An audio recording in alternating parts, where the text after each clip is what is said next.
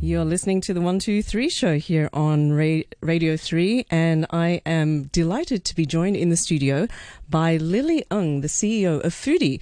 And uh, Lily's here to tell us about this thing called Foods Future Summit. So, Lily, welcome to the program. Thank you very much, Karen. So, Foods Future Summit, what is that all about? Well, obviously, it's about food's future. Yes. um, we have been looking at, as you know, you know, Foodie is, is a platform, it's a media platform that we focus on food. And we look at what, you know, what is the latest, where to eat, what's the best thing to eat.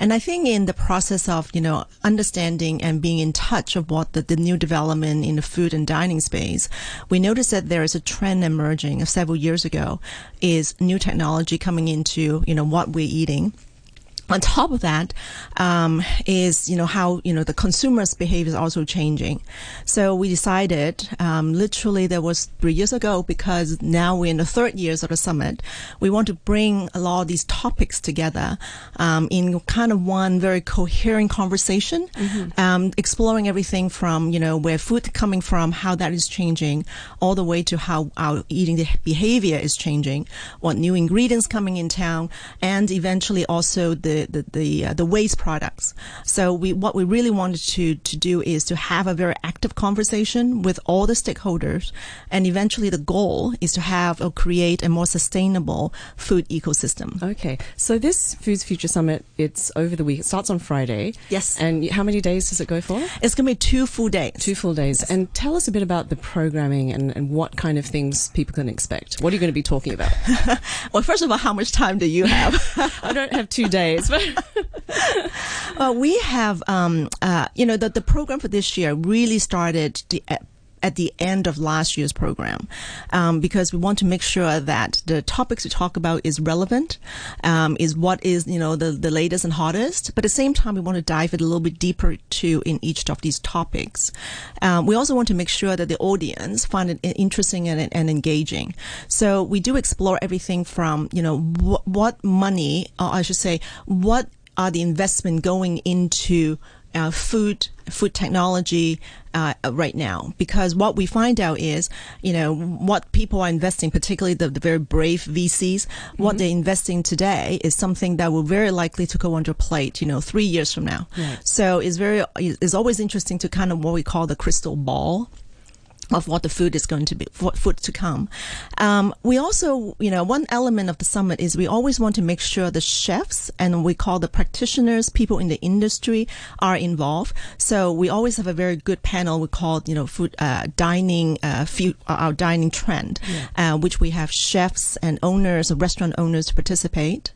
We're going to, uh, really dive into the plant, the whole plant-based meat, uh, phenomena. Mm, Alter- yes, very popular now, right? Absolutely Absolutely, absolutely. Um, and then you know also the alternative protein because it's a conversation about you know where is our protein going to come from. Um, in fact, one of our speakers really interesting. Uh, the company that she represents called Calysta is coming from San Francisco, okay. um, and uh, they are making protein out of natural gas. Natural gas? Yes. Seriously? Yes. Turning a gas into something edible. Absolutely. So, you know, we talk about uh, animal based uh, protein, plant based protein, and now we have gas based protein. Incredible. So, uh, this year I saw in your program that you also have a tie in uh, with Global SF from San Francisco. Correct. What is that all about? Can you tell us about that? Um, Global SF is, uh, is basically come from the uh, city of San Francisco. It's an office re- from the city of San Francisco. It's a non-profit organization, and their mission is to promote trade um, between San Francisco and the Bay Area with the rest rest of the world. Um, so there is a delegate that they are bringing uh, uh, with them th- at this time. Um, in fact, they should be arriving to Hong Kong later tonight. Oh, okay, great. And what kind of um, ideas are they bringing? Do you know? Oh, loads of them. Um, I, my understanding there are um, there are some investors uh, who are coming from you know the San Francisco Bay Area. Um, there are also food companies. There are uh, food platforms, um, tech platforms as well um, that they're bringing with them. Um, so in fact, uh, because of our collaboration and them being a co-host this year, they're bringing in some really fantastic speakers who will, uh, will be represented at the summit. Okay. Now, when we when we talk about food technology and and this investment that is going into food technology, tell us more about what the urgent issues are. I mean, what what is this food technology? What problems is it designed to solve? I think what you will find that um, the origin of a lot of the technology is to improve. Um, so let's just say, you know, the way that we are harvesting is not the most efficient um, or most effective. So agriculture technology will go into helping and improving the harvest. Um, you know, using less resources to come up with the most yield, um, or you know, without using pesticide, how can you reduce uh, insects and and again, you know, but getting better yield. So I think from a technology standpoint, all the, the, the starting point is how can we make something better? Mm-hmm. And I think using the, the buzzword disruptive, right? You know, how can, how can they disrupt, you know, the food cycle to make it better? And so the number one, um, we can have um, more assured, uh, source of food mm-hmm. or ingredients, uh, weather better, um, in terms of natural uh, elements, um, and, and taste better. Um, you know, actually, one thing we learned uh, from the summit last year, uh, because our partner last year was this, was Sweden actually, okay. and uh, they they brought in scientists that are in the nanotechnology field that are working in food. So one thing I learned is apparently we don't need to taste, we don't as a human being for tasting of saltiness, for instance, mm-hmm. we actually don't need that much salt to taste it. So the nanotechnology will allow us to uh, reduce the amount of salt, but you still taste the same way, which is in, in a way is making it healthier that you are reducing the intake of sodium. Mm. So the mm. tons of tons of technology basically is to make better food, make them taste taste even better, uh, and be more efficient. Okay, so we often hear about um, some countries having a food crisis. Like they're not able to feed themselves. And it's things like w- drought, water shortages, desertification of the land, um, or poisoning of the land from pollution. Are some of these technologies designed to either solve those problems or provide alternatives for, for that sort of traditional kind of way of growing food? Yes. Um, in fact, it's a little bit all of the above.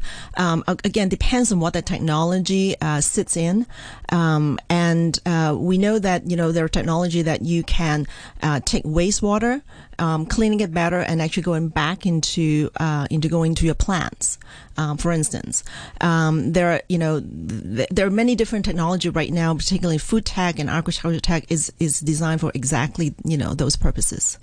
And so let's go into some of the sessions that you're going to have because when you read the descriptions, uh, as a as a layperson, but someone who likes to eat, uh, you're sort of going, "Wow, this is amazing." So, for example, you have um, a session that is about blockchain yes. and food. So, what what does blockchain have to do with our food chain? Well, I, am not a scientist either, and, and some of this uh, it, it, does sound Greek to me. Um, essentially, blockchain is is the is the enabling of to know the chain of command or you know where the source of your food come from you know particularly in the application in the food chain and food supply. Um, you know I, I, can't articulate exactly you know exactly how that how that works but essentially um, and and right now there are a lot of companies and, uh, some small and some large ones uh, investing in blockchain where as a consumer, when you, let's say you get a, uh, a bottle of wine, um, by scanning the, the code or, uh, on, on the bottle, you actually will know where has the wine come from, uh, traveled, uh, where does the grape come from? Wow. It can even sometimes pinpoint as much as, you know, what date, what month these grapes are harvested. Which grape it was. you know, and, and where is it, you know, has it gone through frost? Is it, you know, during sunshine? So you can trace all the way back to, you know, the, the sequence and, and the chain of command, um, which from a consumer standpoint will allow you to have um, better assurance uh, of where your food come from. Uh, and is I, I think is a fantastic um, technology. What about that session that you have? It's called future proofing food. What is that about? Uh, that session, we actually have um, three segments in it. Um, uh, Elaine from Good Food Institute uh, would do a presentation to, as a primer to talk about, you know, kind of the lay of the land with all the plant-based meat that is happening. So, you know, again, not everybody will have access to, you know, to charts and numbers and just to kind of a big picture, let everybody know, particularly is such a hot topic right now. After that, we have two panels. The first panel is going to talk about um, essentially this alternative protein. Um, we have um, lab grown protein. We have plant-based protein. Um, the CEO of Zhenmeat, which is based from Je- uh, Beijing, uh, is going to be in Hong Kong. Is that a meatless meat? yes, it is a plant-based uh, pork. Okay. Uh, that just you know is, is a testing market right now, um, and then you know as mentioned earlier, um, the company Calysta, which making um, uh, protein out of um, out of natural gas, will be on the panel. So we're going to explore you know kind of all the aspects about you know about protein, um, and then the second panel uh, we, we kind of move beyond a little bit and talk about what are some of the uh, technology improvements um, that we can make t- on existing products. Um, so, for instance, a company that's uh, generating this called low GI grain. So basically, you sprinkle in your rice, you cook it together. The whole pot of rice, the, lo- the GI level will, will, will decrease. Which, if you are diabetic, is something that you know it will be a, a, a, a uh, of interest. Um, we also have a company based in Hong Kong. They're using um, algae or extracting protein from algae, and how right now is not just drinking, you know, the the powder, but you know how is it being incorporated into the many different foods. So in, again, improving the protein content. Um, so you know, it, it, just based on you know these panel discussions, um, I think we'll get a very full picture um, of you know where where are we heading um, in terms of protein, in terms of improving our, our, our food. Mm. So it's interesting because you know you mentioned earlier um, pesticides getting rid of insects. Yet at the same time, there's a lot of talk about us having to eat insects as protein. you know, in the future, Correct. Correct. Well, maybe that's the reason why you don't want that much pesticides because we're killing our future food. exactly. Now, actually, you know, the insects are used to harvest for uh, for consumption.